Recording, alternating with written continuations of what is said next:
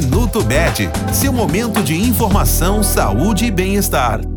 2 de abril é o Dia Mundial de Conscientização sobre o Autismo, distúrbio que afeta a comunicação e a capacidade de aprendizado e adaptação da criança e a acompanha por todas as etapas da vida.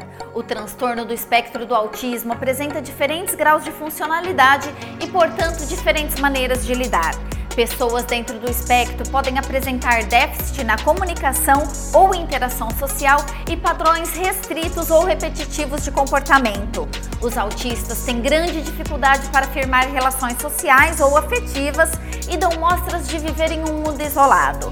O desenvolvimento físico, porém, é normal. Este foi o Minuto Med, Medicina Diagnóstica. Responsável técnico, Dr. Aloísio Abud, CRM 31912. Agende seus exames pelo telefone 16 35140700.